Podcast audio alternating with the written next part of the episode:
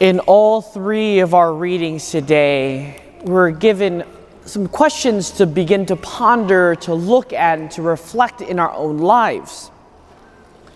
The questions are what are our priorities in life, and what do we focus on in life? Because if we listen carefully to our gospel reading, the parable of the rich man really rings true to all of us a landlord who has received a bountiful harvest. But he asked himself, What should I do, for I don't have space to store in my harvest?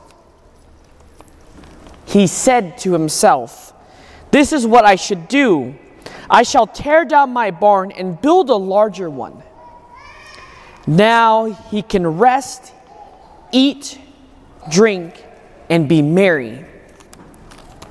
When we look at the life of the rich man, we see that he never goes beyond himself.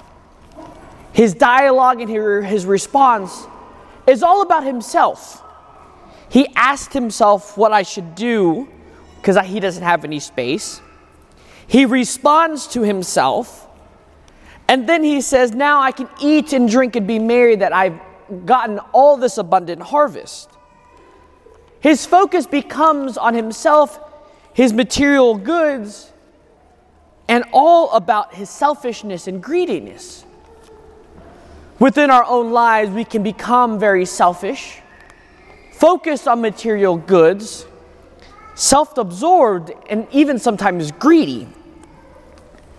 And the second aspect that we see coming from the rich man is he forgets where he's going and he doesn't see anything beyond his narrow vision of himself and his world. Not the world around him, but the world he is living for himself.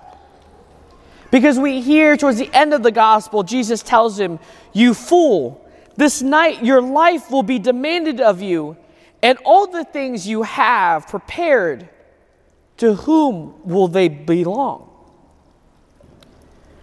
So, the question for us is what are our priorities in life and what do we focus on? We're given two very clear examples. Do we focus on ourselves? And do we have this narrow vision of ourselves in the world around us that that's all we focus on?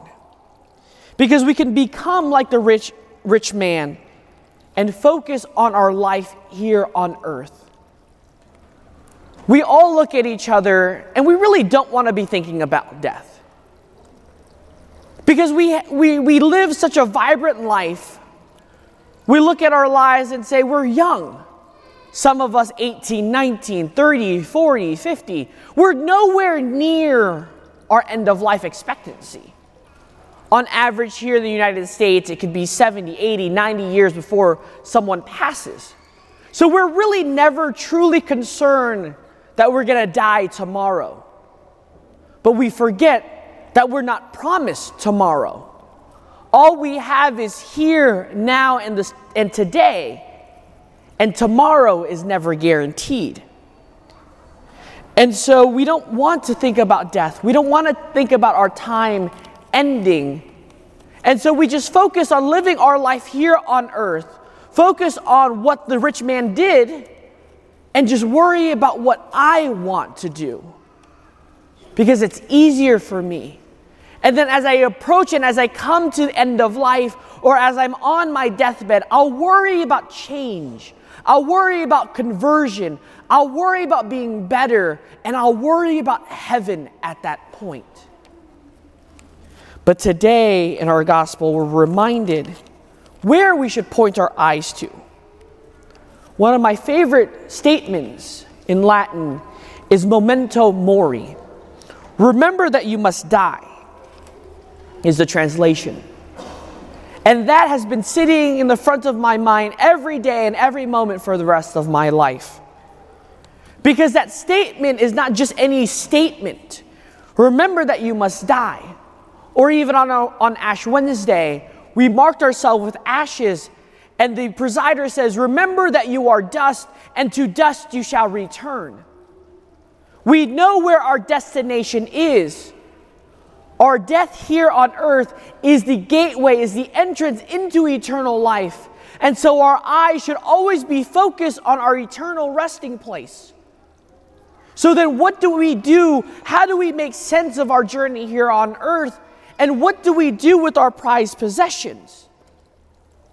Because we're reminded constantly that it's fragile, life is vulnerable, and human life is always going to end.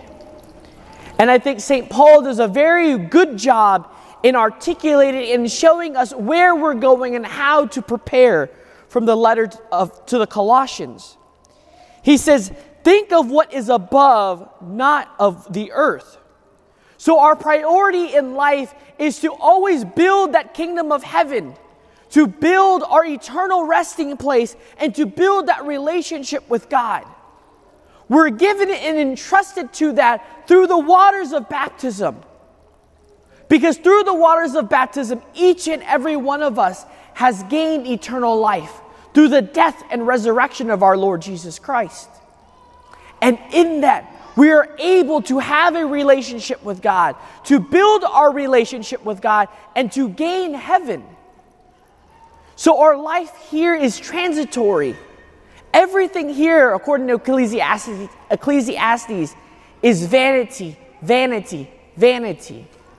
Vanity here is not because it's vain. Vanity here is saying how beautiful, no matter how beautiful, how great everything here on earth is, no matter how perfect we create our lives, no matter how big we build our houses here and collect all the things of this world, it all will fade away. It all is passing. It all will go. It all has its end of life. We too walk in that light. So everything is passing. But what is not? What is not passing is our eternal resting place with God. So let us, my dear brothers and sisters, look at Colossians real quickly to see what our priorities should be. We hear in St. Paul, he writes, Put to death the parts, that you, parts of you that are earthly immortality, impurity, passions, evil desires, and the greed that is idolatry. So, our priority, therefore, is heaven. And our journey here on earth is to begin to rid ourselves of the things that are hindering us from truly entering heaven. To be generous with what we have and what we have given. Because each and every one of us have been blessed with an abundant harvest. But that harvest of the world is meant for us to help build each other, to help build the kingdom, and to help share that generosity with those around us. So it doesn't become about me anymore. It doesn't become about my greed, my self absorption anymore. But how do I help others? How do I get the others to heaven? One of the most beautiful things about marriage that most people forget is the priorities in marriage is not about procreation and having kids, and that becomes the primary focus. The first and most important thing about marriage is that husband and wife help each other get to heaven. How holy and how sanctified that marriage is, is based off of husband and wife. The holier you can get each other, the closer you grow in love the more love you have, the abundant fruits that you are blessed with.